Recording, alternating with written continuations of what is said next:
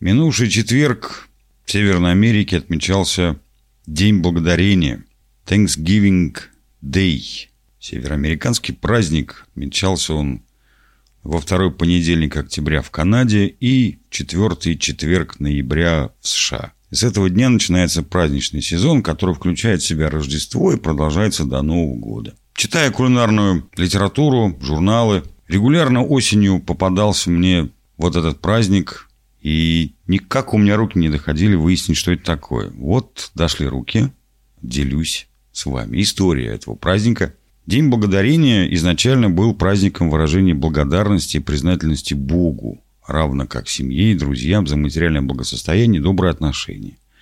В США и Канаде этот праздник в значительной степени утратил религиозное значение и стал гражданским, общепринятым и общенародным. Сейчас объясню, почему именно в США и Канаде только отмечается этот праздник. Это не католический какой-то праздник, там не специфический, религиозный, а вот именно США и Канада. Своими корнями этот праздник уходит вглубь американской истории к самым первым переселенцам из Англии, прибывшим к берегам Америки в 1620 году на знаменитом теперь судне «Мэйфлауэр». Они высадились после тяжелого плавания по штормовому океану в нынешнем штате Массачусетс – морозным ноябрьским днем и основали Плимутскую колонию. Более половины из примерно сотни прибывших не смогли пережить суровую зиму и погибли от холода, голода и болезней. Выжившие основали колонию и весной с помощью местных индейцев, прежде всего племени Скванто, которые научили их, какие культуры и каким образом выращивать на этой негостеприимной каменистой почве, приступили к обработке земли.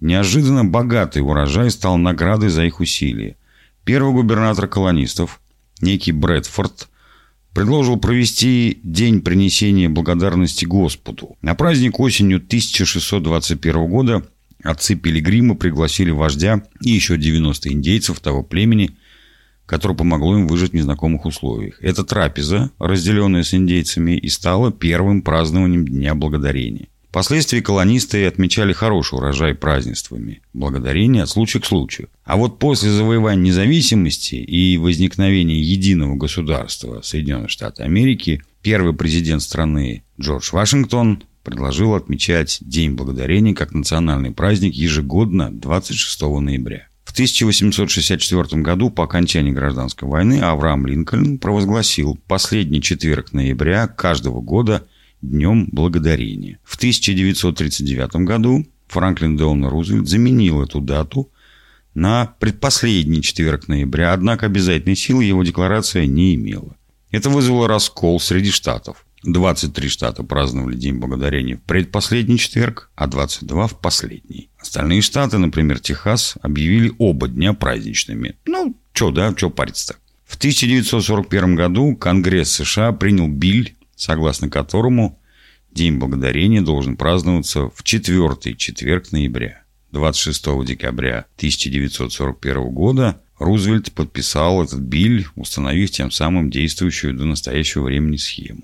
Какие традиции празднования? По старинной традиции несколько поколений одной семьи собираются в доме старших на праздничный обед. Каждый произносит славу благодарения за все то хорошее, что произошло в его жизни – Едят в этот день современные американцы то же самое, что ели их предки в 1621 году на первом обеде в честь Дня Благодарения. Что же тогда ели? 400 лет назад. Многие блюда стали не только традицией, но и своего рода символами праздника. Фаршированная индейка с клюквенным сиропом и большой сладкий тыквенный пирог.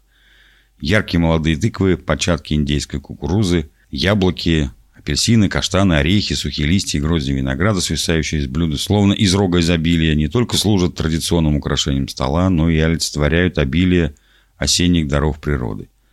Букеты золотых, оранжевых и красно-коричневых хризантем, дополненные веточками с ягодами, довершают ощущение изобилия и щедрости природы, настоящего праздника богатого урожая. В Нью-Йорке проходит парад Мейсис, массовое шествие, организуемое розничной торговой сетью Macy's с 1927 года.